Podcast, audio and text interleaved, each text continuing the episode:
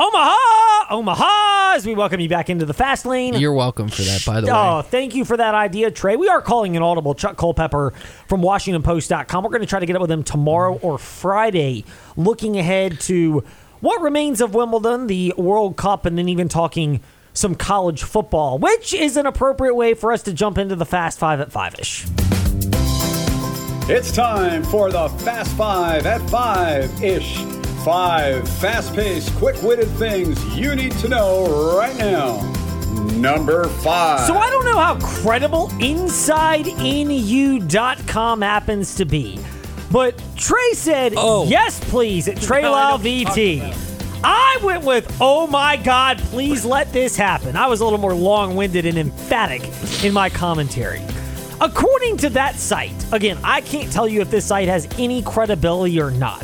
InsideNU.com. But let's speculate here because my brothers often call us professional speculators. Former LSU head coach Ed Orgeron, Gojo, go Tigers, Go Tigers, would have interest in coaching at Northwestern. Go Wildcats. Here's the best part, but has not yet heard from the school. Oh, imagine that. You're trying to clean up a major hazing scandal. Let's bring in a guy who left under disgraced circumstances at LSU at a place where, let's be honest, if you show you can win, they probably don't care very much about those other things that might or might not have been going on in Ed Orgeron's life and in his past. Please let this happen. There's no way in hell it's actually Go going to. Wildcats. Just think about that voice, that Go Ca- Cats. tho- those that Cajun raspy voice, talking to a bunch of smart people. Like, Uh, just think about it. Just that's I want it. I want it so bad. Like I Oh. saw that, and that's how I want. So it, I, it might be one year of it, but that'd be so funny.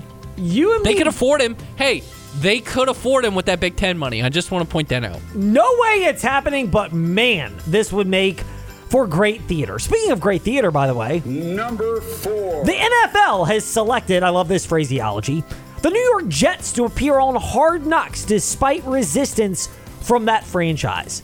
Um, first of all, the NFL had to select the Jets because nobody wants to be on this anymore. We have started to see over the years, and really the last couple of years, that the show has waned in terms of popularity and frankly the quality of content. Truthfully, I believe the Jets will probably not have all that much good content, but then again, Eh. there's Robert Saleh who thinks he's one of the six or eight teams uh, that his team is that could win the Super Bowl this year. Maybe a larger number than that. I'm not ready to put the Jets in, who have only made 13 playoff appearances in franchise history, into this category. But alas, boy, it would be a lot of fun uh, to see this. If you're talking the NFL, and yes, the Commanders are a train wreck, but by the time Hard Knocks begins, it's likely they will have a new owner in place, and therefore you may not get every, or maybe you do get everything, and people just don't hold anything back. That would make it rather entertaining as well. But realistically, this was by far the team that had to be chosen for this situation. Speaking of the yeah. Commanders, Wait a minute. In It, a moment, it had okay. I was gonna say No, it ahead. had it had to be the choice. I mean they they were one of like the five teams that like were like had to be could be picked, and yeah, that I, I think it's gonna be entertaining with Rodgers and everything that's going on. And it's the Jets. I mean the last time the Jets were on it with Rex Ryan, it was pretty good. I like that as well. Number three. A new bill has come out that could allow the Washington Commanders venue to be built, a new stadium that is, on the site of RFK, as the dilapidated stadium that holds so many great memories for this particular franchise has slipped into a state of, uh, well, saddened state, kind of like the franchise itself. Uh, details of the legislation, according to Sports Business Journal, quote, have not been finalized, end quote. But talks between Congress, DC Mayor Muriel Bowser's office, and obviously the commanders themselves are ongoing. Um, theoretically, it would be great. Uh, if, you know, I get it. They want to have three different areas: Maryland, the Commonwealth of Virginia, and Washington, D.C., all potentially competing for the site so they can negotiate the favorable terms. The great idea where it's uh, publicly funded, privately benefited as far as the taxpayers paying for the site and then the commander somehow keeping all the profits. But hey, if you're going to take the old RFK site and you're looking for locations, I, I will say this in all honesty. While it's not a very good neighborhood in Washington, D.C., it is still one that is uh, fairly centrally located, whereas uh, the dump in which they currently play out in Landover, Maryland is not. And then even if you put them out in Loudoun County, way out near Dulles Airport, that as well is a much greater hike to reach. And oh, by the way, you would be tapping into the historical significance by being on the old RFK site. Something about some good friends. Back in the day, RFK was palace. If you don't know, you need to ask us.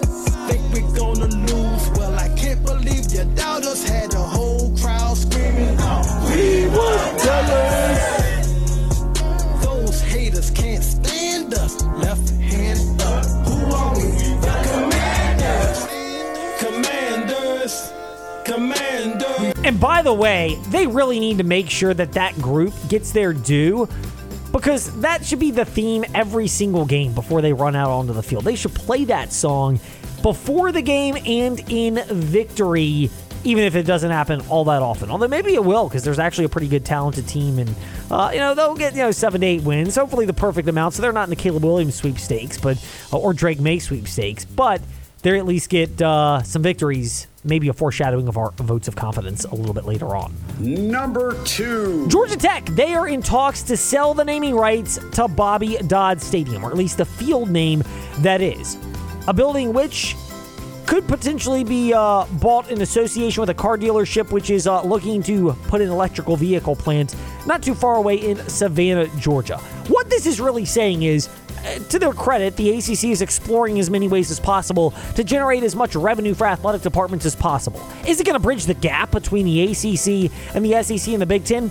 Nope, not going to happen. But it is at least one creative way to maximize the amount of, in the immortal words of our guy Kenny Powers, Dollar, dollar bills, y'all. that could potentially come into this conference. And number one on the Fast Five at five ish. So Pitt, that is the University of Pittsburgh, the Panthers, they have renewed their contract with the swoosh logo through 2026, which has produced the home, away, and alternate uniforms uh, over the last handful of years.